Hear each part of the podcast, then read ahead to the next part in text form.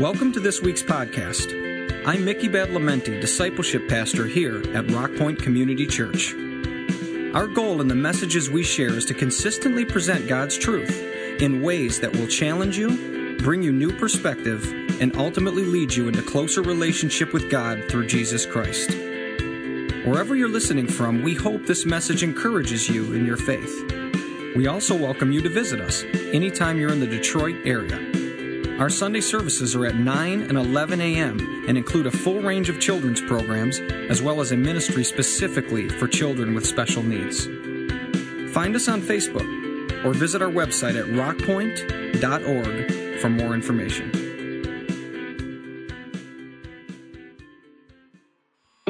Hey, Rockpointe, I want to tell you about an exciting and significant moment that you can be a part of. This year marks the 50th year of Rockpointe as a church.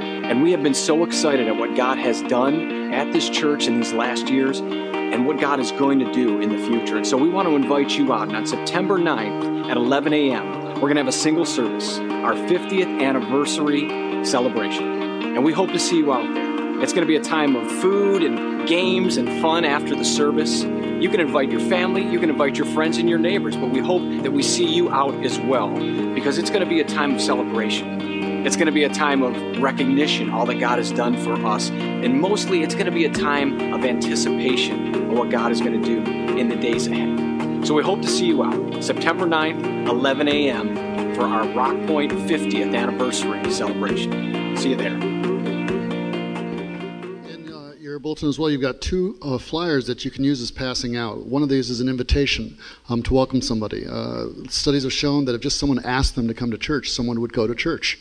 And so find that someone, give them an opportunity to be a part of the celebration.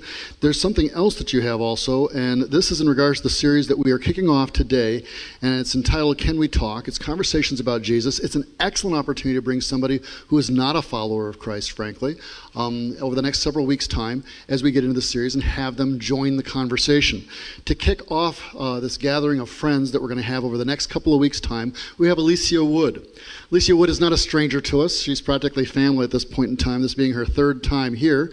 Um, I could go through her education at Roberts Wesleyan College uh, to uh, Masters in Social Justice from Marygrove College to a whole string of other accolades I could mark for her. Um, her her uh, her capacity to have spoken at, at every place like Harvard University to Brown University to um, all these different schools and colleges and to speak to the elite of our nation about the things of God. She's part of Ravi Zacharias International Ministries, one of our strategic partners, um, one of the foremost, if not the foremost, apologetics ministry uh, in the world. Um, intellectually approaching the things of faith to have those who are non believers understand and those who are already believers to truly understand what they believe in. And so she's one of their itinerant speakers as well. Um, but I think the most significant thing that I can say to you today is A, she loves football, which I think is very cool.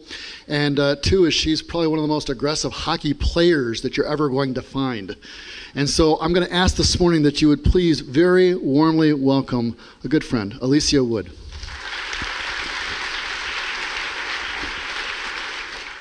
Good morning to you all. I really am grateful to be back. Um, as uh, Pastor Andy was saying, this is my third year here, and as I got to meet some of you ahead of time, um, I was actually blessed to um, have some of you say, Yeah, I remember when you were here before. So that's good. I didn't scare you off too much, which is wonderful. Um, but a, a, big thank you, of course, to Pastor Andy and, and Mickey. I mean, you never take um, being able to share with you on a Sunday morning for granted. This is the flock that um, God has entrusted to your pastor. And I just thank him so much for year after year giving me the opportunity and trusting me um, with sharing with sharing with you what the Lord has given me to share with you today. And uh, really, always happy to be back here. Uh, Michigan did my, did my master's at Marygrove. So some of you may be familiar with that. So I spent a lot of time in the Northwest Hub. Um, if you guys remember Northwest Airlines, I was actually living in Philadelphia at the time, and I flew out here one week in a month and then flew right back. Uh, so I've slept in the Northwest hub. Now, obviously, it's a Delta hub. But years ago, it used to be Northwest. And And uh, so, very familiar with, with this kind of area. And uh, also happy to be in the north. I now live in the south. That's something new for those of you who've seen me in previous years. I uh, originally from Rochester, New York, but last year when I was here, I lived in Boston. And this year I now live in Atlanta. So that's a, a bit of a change for me. And it's funny when you get down there because they're all like, oh, the weather is amazing here and everything is so great and it's so cold up north. But then it's so humid and miserable in the summer that nobody goes outside and the roaches are this big and they're snakes. And you're like, hey, my snow's not that bad, you know? so I'm like, I think I, I, can put up with the snow. So, you know, it's, it's, it's been adjustment, but it, it's, it's been good. And uh, so, thank you very much for giving me the opportunity to share with you a little bit on this whole topic of why Jesus. I want to let you know before I get started, too, that I will be around for any questions that you have for me afterwards. Um, we had some people come um, after the first service, so I'll always hang around because there's always things that I've said or things that I didn't say or topics that maybe that are not related to this at all that you have questions on. And I want to always give you the opportunity to spend that time asking me. I literally have a job where basically I get to talk to people um, who think that the whole Christianity thing is crazy, who thinks I'm a nut for uh, believing in Christianity. So it's kind of a cool job because not everybody gets to do that kind of thing. You know, I um, so when I meet somebody, they're like, "Yeah, I think this whole Christianity thing is crazy," and you guys believe in a bunch of fairy tales. I'm like, "Great, you're my new best friend. Let's talk." And so we get to chat a little bit, and and, and one thing I have found is two things I should say, not one, two things I found.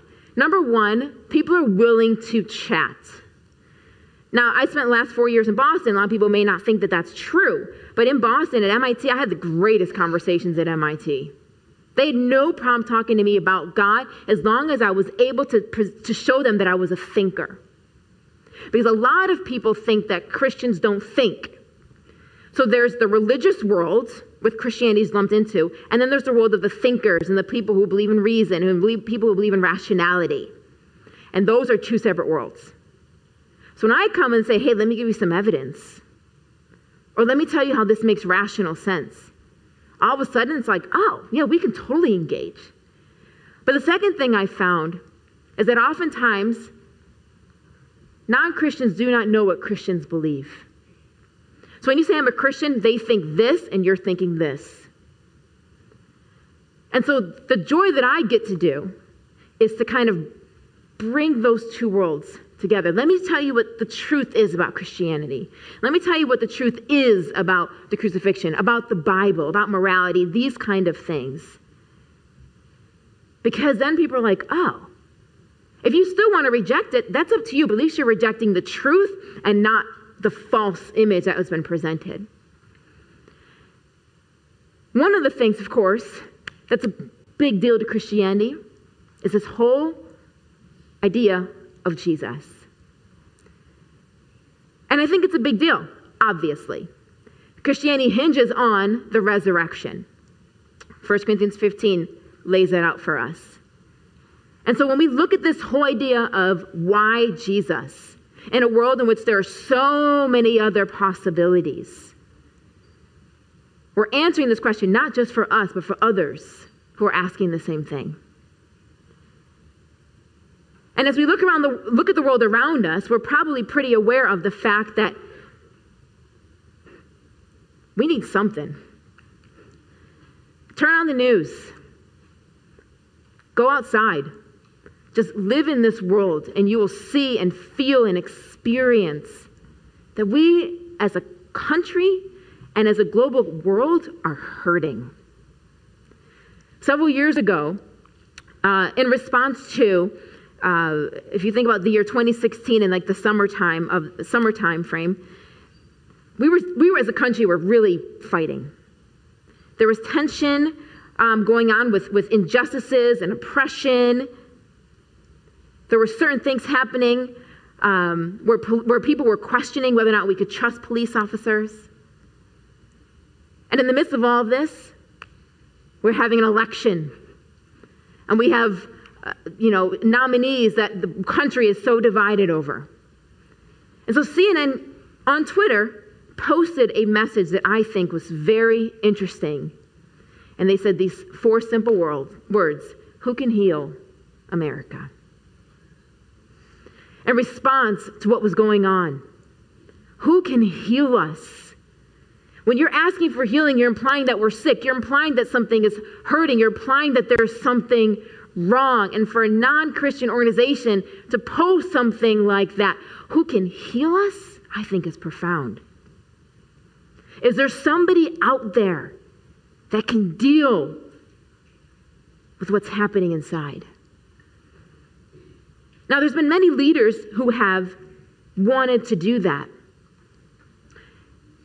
Gandhi, Martin Luther King, Krishna, Buddha. There's a range of people. But I think Jesus stands out as somebody different than all of those. So if you'll turn with me this morning to John chapter 14. First, we'll start right at verse 1. John chapter 14, verse 1. My youth pastor used to say, if you're there, say, yo, I'm there. If you're still looking, say, hold up, hold up. So either category you're in, that's fine. You can let me know. John chapter 14, verse 1.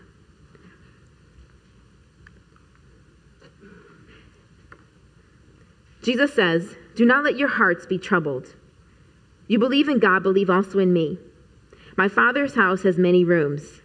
If that were not so, would I have told you that I'm going there to prepare a place for you? And if I go and prepare a place for you, I will come back and take you to be with me, that you also may be where I am. You know the way to the place where I am going. Thomas said to him, Lord, we don't know where you are going, so how can we know the way? Jesus answered, I am the way, and the truth, and the life. No one comes to the Father except through me. See, the thing with these other religious leaders is that they offer different ways in which you could get healing. Some say you need to fix yourself. Some say you need to fix others. Some say, hey, you, you actually can't be fixed. There's something just permanently wrong with you. Others say, hey, you don't need to be fixed. You're just fine. Some claim to be a unique messenger sent to bring enlightenment and wisdom to our world. And they most often claim some sort of, re- of religious affiliation of some sort, but none of them dare to claim something so profound as divinity. Jesus himself claims that there is only one way to healing, and it's found in him. In order to illustrate this, perhaps I can use a story from C.S. Lewis's The Chronicles of Narnia. If I have any Narnia fans in here, you probably will find this story somewhat familiar. In this particular story, a girl named Jill was in Narnia, and so she was so incredibly thirsty when she heard from a great distance away a sound of water. Although she was wary of the lion, her thirst for the clear crystal water compelled her to ignore all risk and go seek that which she craved so much. So she cautiously, carefully walked in the direction of the sound until she came upon the stream, bright as glass and as close as a stone's throw away. But although her thirst was stronger than ever, she froze in fear for who she didn't expect to find at the source of her fulfillment. The water was the lion himself. Let's pick up her story from here. If you're thirsty, you may drink, said the lion. The voice was not like a man's. It was deeper, wilder, and stronger, a sort of heavy golden voice. It did not make her any less frightened than she had been before, but it made her frightened in rather a different way. Are you not thirsty? said the lion. Well, I'm dying of thirst, said Jill. Then drink, said the lion. May I? Could I? Would you mind going away while I do? said Jill. The lion answered this only by a look and a very low growl. And as Jill gazed at its motionless bulk, she realized that she might as well have asked the whole mountain to move aside for her convenience. The delicious rippling noise of the stream was driving her nearly frantic. Will you promise not to do anything to me if I do come? said Jill. Oh, I make no promise, said the lion. Jill was so thirsty now that without noticing it, she had come a step nearer. Do you eat girls? she said. I've swallowed up girls and boys, women and men, kings and emperors, cities and realms, said the lion. I daren't come and drink, said Jill. Then you will die of thirst, said the lion. Oh, dear, said Jill, coming another step nearer. I suppose I must go and look for another stream then. There is, no other stream, said the lion. Jesus wasn't interested in being a team player. He didn't come, newsflash, he didn't come to establish a democracy where we got equal voting rights and what he did. Sorry, guys, you don't get that privilege. He established his own set of rules. So when he was speaking to the Samaritan woman at the well, he said to her, If you knew the gift of God and who it is that asks you for a drink, you would have asked him, and he would have given you living water. Jesus calls himself the living water, a direct reference to how God describes himself in Jeremiah chapter 2 verse 13 when he says, "My people have committed two sins. They have forsaken me, the spring of living water, and have dug their own cisterns, broken cisterns that cannot hold water. God's people not only left him, but tried to replace him with something else. But Jesus is saying, Come back. You know that living water that you've forsaken, that insatiable thirst that you have in life for something more? It can be found right here in me. The forsaken living water still flows and it's closer than you ever dare to drink from. But don't bother looking anywhere else. As scared and as hesitant as you may be, there is no other stream. And he will soon, through his death, become the means by which we get to heaven. He is the way, and no one gets to the Father but through him. Now, this message is drastically different than any other prophet. If you were to, to consider Muhammad, he was a man who claimed to be a, uh, prophet, one of many, including Abraham and, and Moses and David and even Jesus. Uh, but he never he claimed to point the way, to give to teach people to point the way. He himself never claimed to be it. In Buddhism, it teaches us that the ultimate goal is to eliminate suffering and desires. But Jesus' teachings show us that the ultimate goal of a Christian is to meet and commune with God face to face eternally which is the ultimate fulfillment of our desires. But so often I hear people say to me, Yeah, at least you know, that's really cute and all. But this is kind of how I think about it. The way I see it is that everybody's on this path of truth. And we're taking different pathways, and we're believing in different gods and different things, but you know what? They're ultimately all leading to the same thing. They're all leading up to the top of the mountain. So maybe some paths go straight, maybe some kind of zigzag or curve. But there's many different ways to this truth. In other words, all of these religions lead to God. It isn't just this one truth that Jesus claims about. How dare you? How arrogant of you to say something like that. But see, I find statements like this problematic. Because people who make statements like this really aren't understanding what the different belief systems teach. Christians are very adamant about Jesus being divine, him being crucified, raising from the dead, and Islam is very insistent that he never was crucified, that he was never divine. In fact, it's considered blasphemous. So when you understand what the different belief systems say, then you would never say, hey, we're actually all on the same path. We just believe in different things, but we all end up at the same place. No. A Muslim would find serious issue with the Christians saying, How dare you say God was a man like us? But also, the reason why this is a problematic kind of statement is because truth by definition is exclusive. In other words, if I say I'm standing here in Michigan, it means no matter how much my mouth tastes of pizza and pasta and amazing meatballs, I am not in Rome. Okay? In other words, if I am saying that I am here, then it means it excludes the possibility of me being anywhere else. I can't be in Michigan and in Rome. So if there is a truth, it's going to exclude everything else that's contrary to it. So Jesus can't be divine and not be divine. He can't be crucified and not be crucified. One of them has to be wrong. But I get the statement. I get the idea that people are trying to get at look, ultimately, we're all looking for truth. Ultimately, people aren't trying to follow a lie. They ultimately are looking for truth. But my question then is what is truth? Or more specifically, who is truth? In other words, who is at the top of that mountain? What are we all climbing towards? Is it Allah? Is it Buddha? Is it the millions of Hindu gods? Is it no God? Nothing's up there. It's a waste of a journey and time and energy.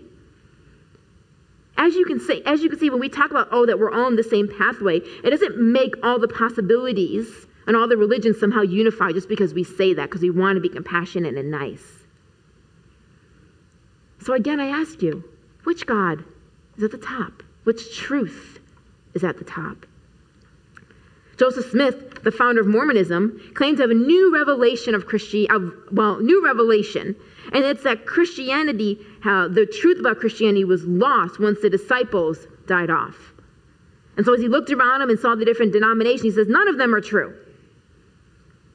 And so he has an encounter that he believes he has an encounter with God, and he talks about how he now brings a new message and forms a church, Church of Jesus Christ of Latter day Saints. But Joseph Smith never claimed to be the truth. He claimed to have new information that pointed to the truth. Mary Baker Eddy of Christian Science claimed to reveal a new truth about pain and suffering that it isn't really real. But she, not, she too didn't even claim to be the truth, but to point people towards something else. Interestingly enough, Jesus himself claims to be the truth. And as we see in John 1, in the beginning was the Word, and the Word was with God, and the Word was God. And in verse 14, tells us the Word became flesh and made his dwelling among us. We have seen his glory, the glory of the one and only Son who came from the Father, full of grace and truth. The way to get to God was to accept Jesus, accept the truth that he taught. The truth about how God views you as somebody, as somebody who is worth dying for. How glad God plans to fix the broken relationship we have because of things we've done between us and our Creator. That broken relationship, He's there to fix it. So if you follow Jesus and follow His truth, you don't even need to climb that mountain. In fact, this is why the mountain example is so problematic.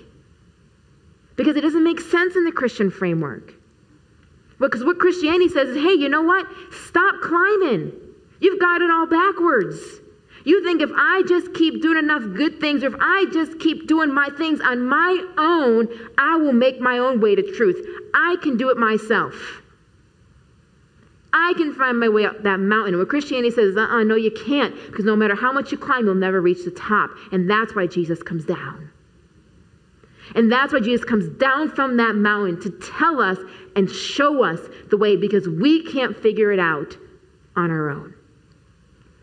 And so truth becomes flesh to live with us. Now, I've kind of given you some differences between different religions, but there's a lot of differences between the nature of the people and what they did in comparison to Jesus. I really like what the French philosopher and mathematician Blaise Pascal says when he compares Jesus to Muhammad. This is what he says. He says there are differences between Jesus Christ and Muhammad. Muhammad was not foretold. Jesus Christ was foretold. Muhammad slew. Jesus Christ caused his own to be slain. Muhammad forbade reading. The apostles ordered reading. In fact, the two are so opposed that if Muhammad took the way to succeed from a worldly point of view, Jesus Christ, from the same point of view, took the way to perish. Any man can do what Muhammad has done, for he performed no miracles. He was not foretold. No man can do what Christ has done. Muhammad performed no miracles. Jesus raised people from the dead. Muhammad never sacrificed himself. There would have been no point. Jesus came to die. He could heal because he's the healer. He could forgive because he was the forgiver. No one has done or could do what Christ has done. And frankly, not many claim to. And this matters, guys, because what you believe in changes everything about how you live your life.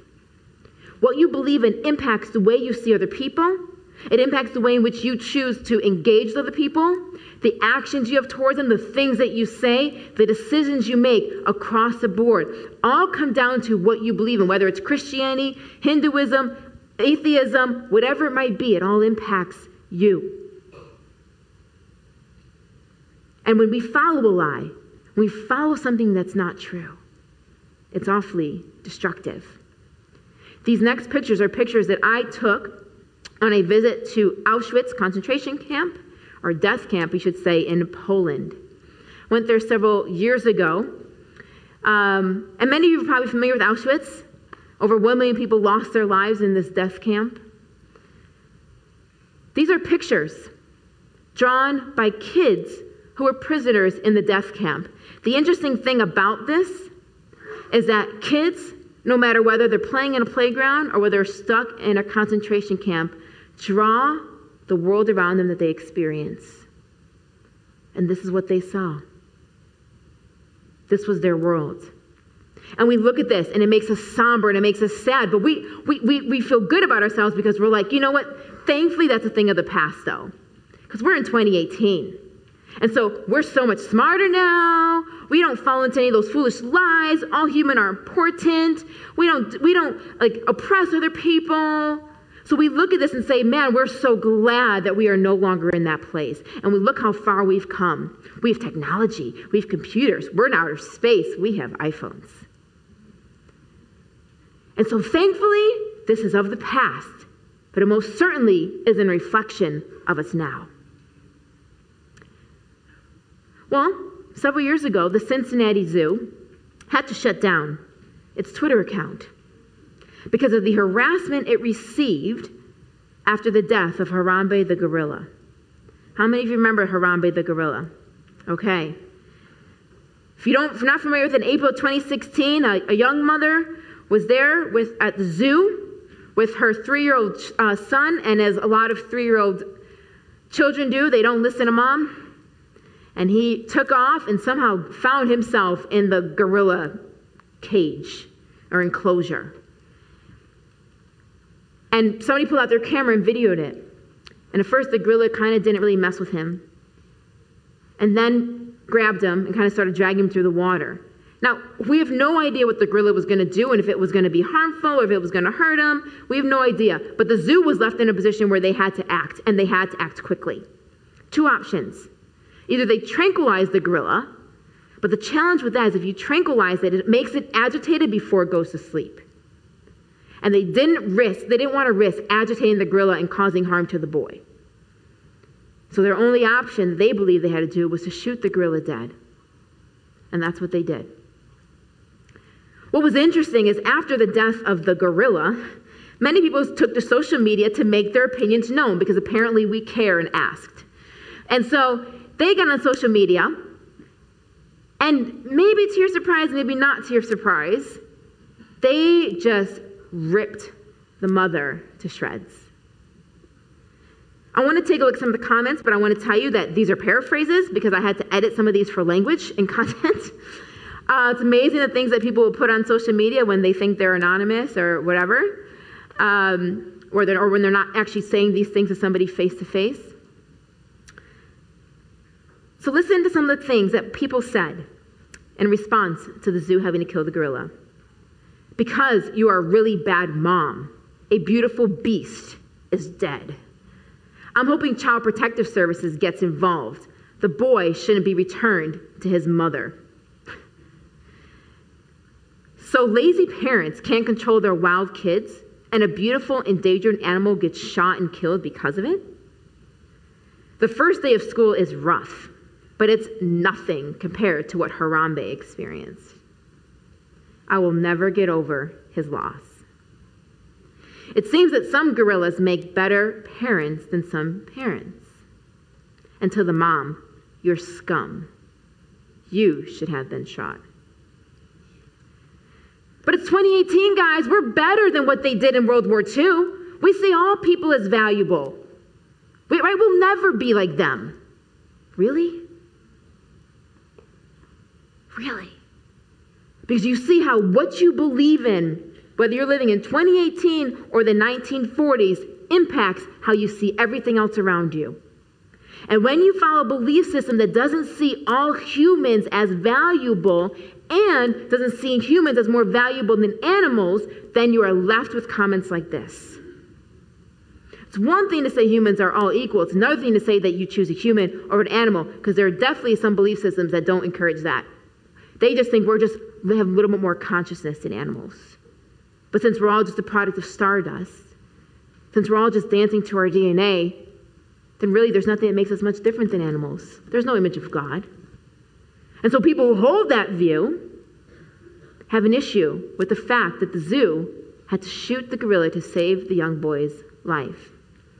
So the zoo had to remove their Twitter page because of the harassment they were experiencing. Meanwhile, Harambe had a Twitter page with 55,000 followers and a tagline saying, I, Harambe, am a victim but will never be forgotten.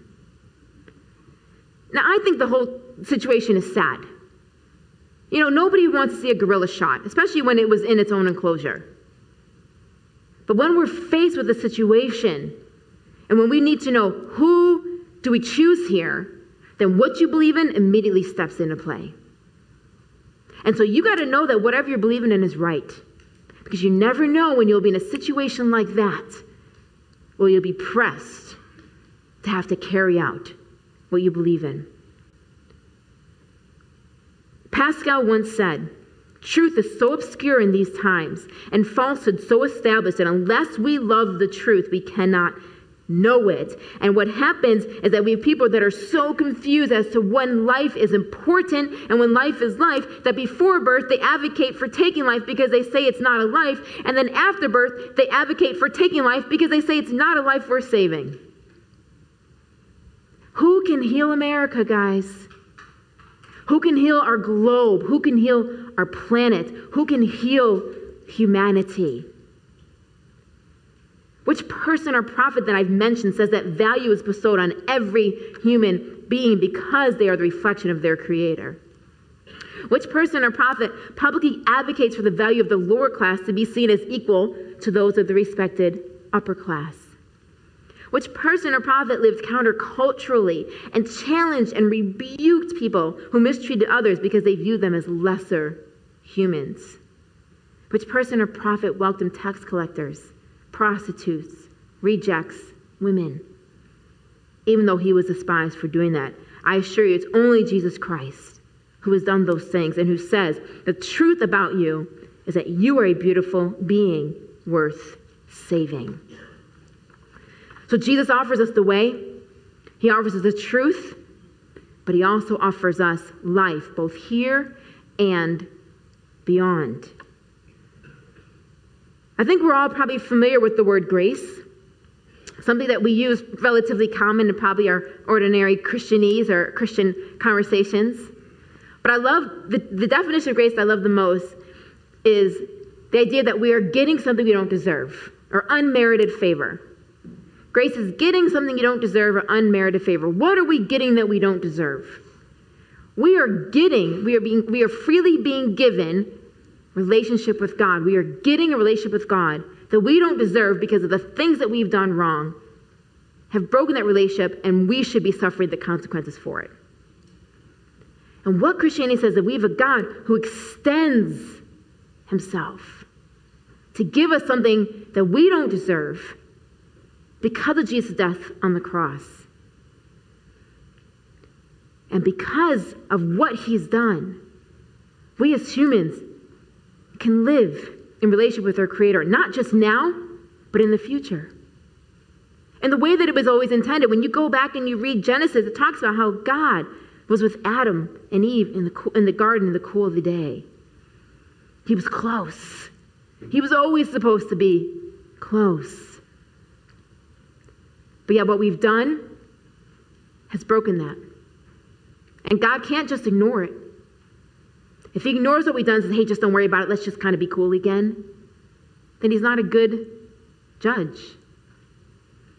If I went over to your house and damaged things and stole things and you took me to court and the judge says, hey, Alycia, just don't you worry about it, you would say that is not a fair judge. He's not a just judge. God can't ignore it. He has to deal with the things that we've done wrong. Otherwise, he's no longer perfect. Otherwise, he's no longer good. And so he says either you pay the penalty and the consequence of what you've done wrong, but that means you'll always be in this broken relationship with him, or he says, I'll pay it. And it will cost him everything. And that's why Christians see the cross as something beautiful. Because In death, in his death, we all get life. I saw a BC comic once that said, it was kind of making this joke about how why Christians call uh, Good Friday Good Friday. It's like Jesus' crucifixion date. Why are you calling that Good Friday? And the, and the comment, I'm just paraphrasing because I don't remember it verbatim, but the idea was basically like, well, if you deserve to be punished and somebody else took the punishment on your, in your behalf, wouldn't that be a good thing? Wouldn't that be something you'd be grateful for? I don't know if any of you are familiar with the gentleman named Brennan Manning. He was a Christian author, speaker, pastor. He wrote a couple books. One was The Ragamuffin Gospel, another one was a book called All Is Grace. And he struggled with alcoholism most of his adult life. His life is somewhat skewed in, I don't know, darkness, controversy, whatever you want to say. But he struggled with alcoholism. He just did. And uh, eventually, it's what took his life. He suffered from something called wet brain, which basically um, is where your body doesn't get enough vitamin B1 and leads to vision coordination and balance problems and eventually psychosis. So eventually, the alcoholism is what killed him. But he writes something in his memoir that I think is really helpful for us all. And I want to read you a little bit from his memoir, All Is Grace. He says, This book is by the one who thought he'd be further along by now, but he's not. It is by the inmate who promised the parole board he'd be good, but he wasn't. It is by the dimite who showed the path to others but kept losing his way. It is by the wet brain who believed if a little wine is good for the stomach, then a lot is great. It is by the liar, tramp, and thief, otherwise known as the priest, speaker, and author. It is by the young at heart, but old of bone, who is led these days in a way he'd rather not go. Brennan struggled to get his life right, and as a result of it, was in a constant state of repentance. God, I'm sorry I've messed up. Forgive me. God, I'm sorry I've messed up. Forgive me. Some of you may relate to that. I know I've related to that. Where I feel disappointment, where I feel the shame, where I feel the regret. God, I just can't seem to get it right. But this is what makes grace so amazing, my friends is it was never about what you did anyways. It's all about what God does and what he did for us by sacrificing Jesus for us. Grace makes it so that our lives are not all about the worst things we've ever did, but about the best thing God ever did for us. Grace shifts the focus from how bad we are to how good he is. And he extends his grace to us, us because of Jesus' death. And that makes Jesus radically unique from any other prophet or person that claims to be religious, that claims to have enlightenment, that claims to have wisdom. And it's also very freeing for the Christian. Because in Islam, in order to get into paradise, your good deeds need to be greater than your bad deeds. But ultimately, you still don't know. You could die and be standing for Allah trying to get into paradise, and your good deeds, even though they may be greater than your bad deeds, He can still say no. Because ultimately in Islam, it's up to what they say, inshallah, it's up to the will of Allah what happens to you. And so a Muslim never knows, and they live their life always hoping I've prayed enough, always hoping I've done enough, always hoping I've given enough, so that Allah will find me acceptable to Him. In Mormonism, you're told that salvation is granted um, to you by faith after all that you can do. Grace eliminates that. It says it was never about you. You can't climb high enough. So God comes down. So you don't have to worry about whether or not you've done enough to earn it because you never earned it in the first place. Nor can you. And so the Christian lives with a sense of gratefulness and thankfulness, not because they're so great, but because when they fall on their face, and they turn and say, Lord, I'm done. I'm not doing it anymore. They know that they can receive forgiveness and relationship. And that it's not something that they have to fear and live in fear about. Let's finish Brennan's introduction. It is by the wet brained who believed if a little wine is good for the stomach, then a lot is great. Oh, I'm sorry, I keep skipping this one. This book is also for the gentle ones who've lived among wolves. It is for those who've broken free of collar to romp in fields of love. It is for those who mourn, who've been mourning most of their lives, that they hang on to shall be comforted. It is for those who've dreamed of entertaining angels, but found instead a few friends of great price. It is for the younger and elder prodigals who've come to their senses again and again and again and again. It is for those who strain at pious piffle because they've been swallowed by mercy itself. This book is for myself and those who've been around the block enough times that we dare to whisper the ragamuffins rumor all is grace. That's why the Bible says in Ephesians 2 For it is by grace you have been saved through faith, and that not of yourselves. It is a gift of God, not of your own works. So nobody can brag and say, Hey, I'm better than you. Our God loves me more. Grace is not cheap, but it's free because of Jesus. So all paths don't lead to God, friends. Rather, it's through one pathway that God comes down, and life is only found in that truth. That's why Jesus himself says, I am the way and the truth and the life, and nobody gets to the Father. In other words, no one can even make that climb but through me. Jesus never claims to be another name for God or another just an ordinary wise man. He claims to be God himself. And this powerful concept that there's a connection to God that is an essential part of our life here and in the future changes everything for the Christian. My grandmother was this adorable five foot zero lady.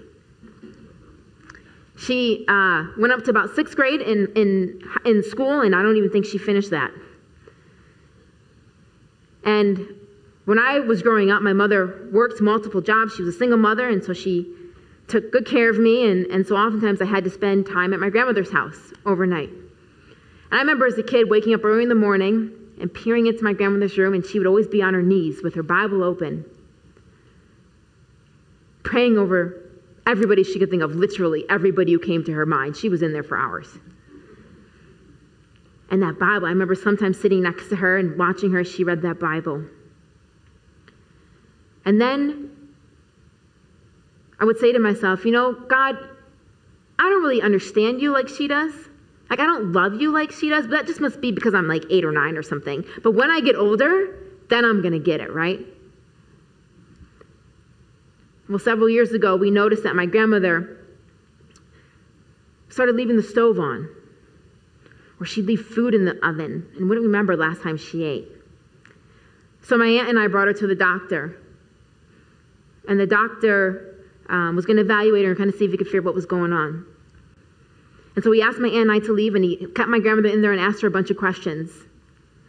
He brought my aunt and I back in and said, Well, guys, there's a bunch of things it could be, but it's most likely Alzheimer's. And I was pretty devastated because you know, with grandparents, you know, you know they're, that they're older and you'll have them for forever, but you never want to say goodbye. And so we went out to pay the bill, and my aunt is busy paying and taking care of those things, and I'm standing near my grandmother. And my grandmother says to me, Alycia, how's your brother and sister? I said, Oh, Grandma, they're fine. They're doing okay. They're in school. And I kind of walk off and I kind of just try and think and process through what's happening. And I'm thinking to myself, there's no way my grandmother understands any of this. She wasn't the smartest lady by any means. And about 10 seconds later, she calls me. She goes, Alycia. And I said, Yes, Grandma. And she goes, How are your brother and sister? And the tears just came. And it's like she snapped out of it or something, but she came over and she just hugged me and says, Alycia, don't you worry about me. Oh, I'm going to be just fine. Don't you worry about me. When God's ready for me, I'm ready to go. Like, He will take care of me. About a year and a half or two years after that, she was in a nursing home. And she was there for a little bit, and after about a year and a half or so, she stopped talking. Every once in a while, maybe she'd make a little bit of noise, but it was just like you didn't even know she was there. She kind of just sat in the chair.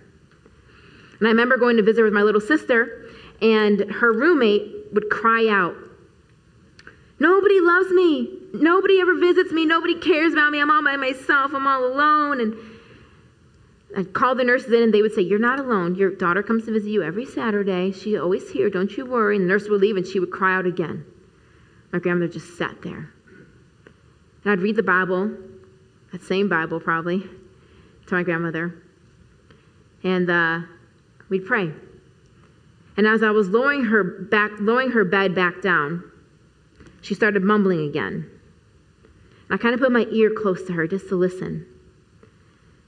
And as clear as day, as clear as day, I hear my grandmother go, mumble, mumble, mumble, thank the Lord, and mumble, mumble, mumble. The last three words I heard my grandmother say were, thank the Lord. She passed away a few months later, and my aunt said to me, Is there anything of hers that you want? I said, The only thing I want of my grandmother's is that Bible. I don't know my grandmother's state of mind and what prompted her to say that.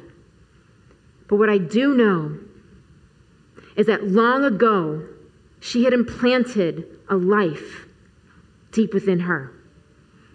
A life that found a hope that was beyond this world.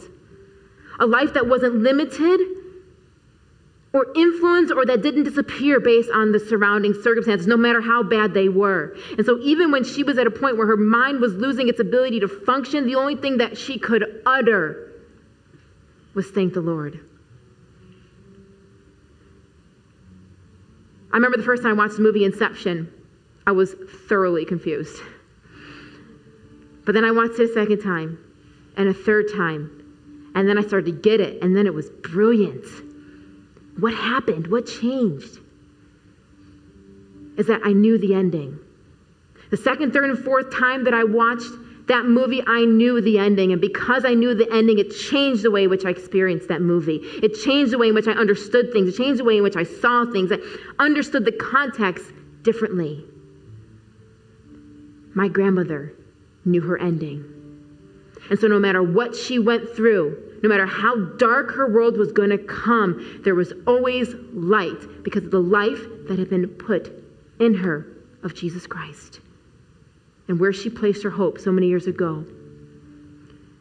Several years ago, I was in a hotel room and just had CNN on in the background and Anthony Bourdain. It's kind of ironic to share this story now, but Anthony Bourdain was on there being interviewed by Don Lemon. And in response to many of the things happening in our country and the turmoil and the stress and the pain and the brokenness and the divisiveness and the tension, Anthony Bourdain says to Don Lemon, he says, People are looking for a man on a horse to lead them out of this. Well, Anthony, I can't give you a man on a horse, but I can give you a man on a donkey who came to earth to tell us that there is a way and there's a truth and there's a life that can be found even in your most darkest of moments. And when you know that life, it changes the way you live this one because you know how this one ends. Now, I know that I've said a lot of things, and some things may have gone over your head, or some things maybe were just hit you. I mean, saying, you know, maybe I would love to know that hope. Maybe I would love to know life. Because even though we're physically alive, it doesn't mean that we feel that in here. And I see that over and over in our culture today. I love how Christianity is so inviting and says, look, just believe. You want a relationship with God? Then receive it. Believe that Jesus himself is God, that he came here, that he died, that he rose from the dead. He paid the penalty of what you did wrong, so you didn't have to do it. Just believe and accept his forgiveness. And then God can forgive you, and then he can reunite that relationship. But you have to receive that forgiveness first because he can't ignore what you've done.